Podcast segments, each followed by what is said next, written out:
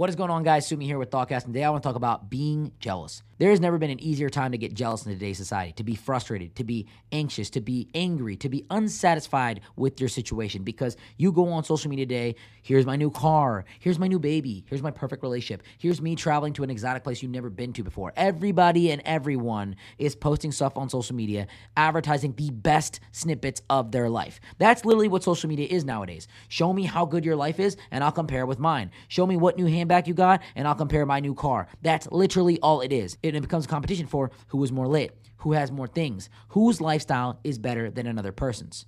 And at the end of the day, we are in this battle, this competition to compare one another, which allows a sexual selection in relationships as well.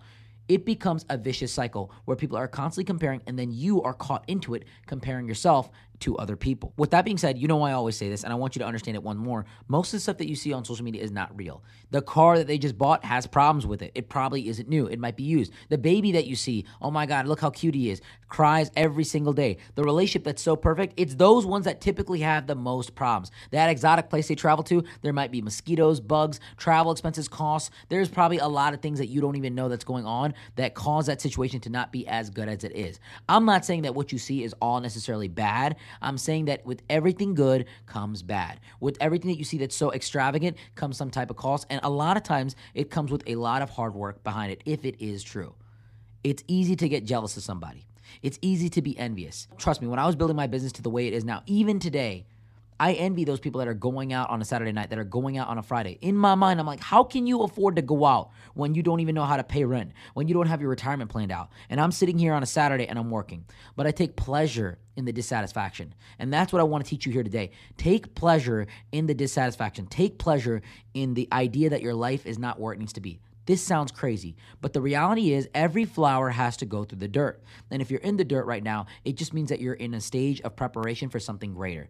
Every single weekend when I'm staying in, when everybody else is going out, it's easy for me to go on Snapchat and look at them partying, getting bottles, hanging out with attractive women, so on and so forth. It's easy for me to get jealous of that situation. But it's also better for me to sit down, grind it out, and to rationalize in my own head, psychologically create the rationalization that while they're partying, while they're getting drunk, while they're enjoying themselves, I am getting ahead. I'm catching up. I'm closing the gap. We have a lot of partners in our financial firm. They're out on a vacation, they're out on a yacht, they're having the time of their lives. But while they're doing this, I'm catching up. I'm getting ahead. I want them to have fun. I want them to enjoy themselves. I want them to be comfortable because I'm constantly getting uncomfortable. I'm constantly putting in the work. I'm constantly getting ahead. And that has been the literally the mantra of my life. That has been the the quote of my life. I like it when people get comfortable. I like it when people are not working as hard as they should be. But because it opens up an opportunity, a vulnerability for me to step in and take what's rightfully mine. And that's the way that you should view it too. When people are relaxing, when people are enjoying themselves, be happy for them genuinely. But at the same time, understand that you must work harder to reach a higher level of that. You know, when I used to work at the nightclub, I used to clean the tables, clean the floors, pull things out of the bathroom, do everybody's work at the end of the night because I didn't even know better. A lot of times people just took advantage of me and asked me to do things and I didn't know if I should or not, and I just did it.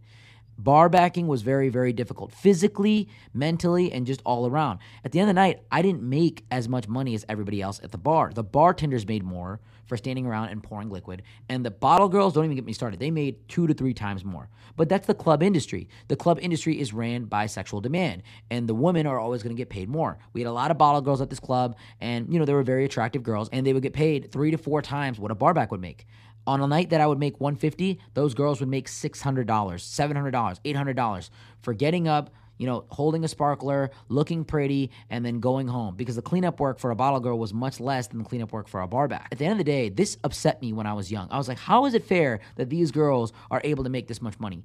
But as I got older, I look at those women now and a lot of them are not necessarily at the same place they used to be. These girls were 21 years old, making 600 to $1,000 a night on the weekend, sometimes even more money than that, and they were just living their life. That extreme amount of pleasure, getting hit on by athletes, getting hit on by VIP customers, getting taken out by the bosses for this, that, and the third, making an exorbitant amount of money, getting a lot of things taken care of for them in life because they had the sexuality to push through any opportunity, that made them comfortable.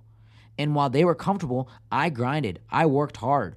And now when I go to a club, it's not that I feel bad for a bottle girl, but I certainly don't feel jealous. I certainly don't feel envious of them. Because at one point I was. I'm like, why do these girls get to make so much more? But now I realize that they can't necessarily work that long. They have about three to four years max at a high level nightclub for them to work there because the club will end up firing them. That's just the nature of the business. The club always wants younger girls to work in the nightlife. And so after about two to three years, these girls will be cut out of it. And so that 600 to $1,000 a night that they can get is done at a sacrifice. It's done at a physical sacrifice. It's done at a relationship sacrifice. Guys might not want to date them because they're very promiscuous in the nature of their work. And at the same time, there's a sacrifice mentally because a lot of those women lived a very high caliber level of life. They were doing a lot of things that I never even had the opportunity to do. But now, many of those girls, no disrespect to them, are not living that life. They're not getting into the clubs for free. They're not getting hit on by athletes. There's a new wave of 21 year old girls there, and they're taking their jobs, and these girls are unable to compete. So not only are they losing their lifestyle, their appreciation, their valuation, but they're also losing a large level of income. Many of those girls don't necessarily make the same amount of money that they used to, and I hope that they saved it, and there's definitely some that did. But at the end of the day, I was there building my businesses. I was there growing my income. And I don't mean to say this out of ego, but amount of money that a bottle girl is making in a weekend, I'm making a lot more in a day now. And I'm very, very blessed to be able to do that because I was so uncomfortable. That discomfort shaped my mind and geared me to become the person that I am today. I'm no longer jealous of a bottle girl at a club. And I'm not making this to take shots at bottle girls or anything like that. You know, they're, they're people just like you and me are. It's the comfort. It's that massive appreciation for your life that creates that psychological disconnection with, oh, I'm this value. But in reality, people are valuing you for something else. And it hurt them in the relationships it hurt them in their financial stability because when you're used to making that much money, you're used to spending that much money. And it hurt them in their own confidence to where I look and connect with many of them and they're not the same person. They're not as happy as they used to be. And they lived such a high caliber of life, getting flown out here, getting taken out here, that the current standard of what they're living at is just not enough for them.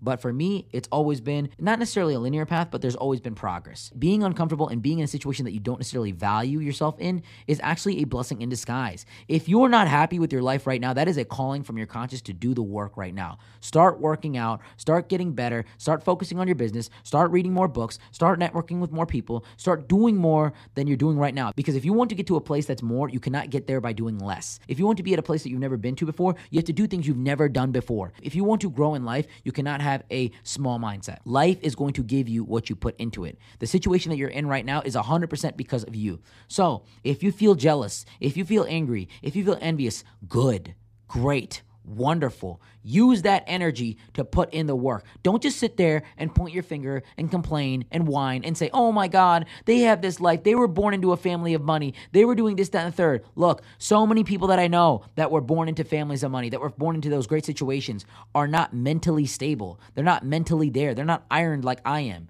I feel bad for people that had everything given to them in life because they have never had the opportunity to go through adversity and strengthen themselves. Anything that does not kill you makes you stronger, especially when it comes to business and life.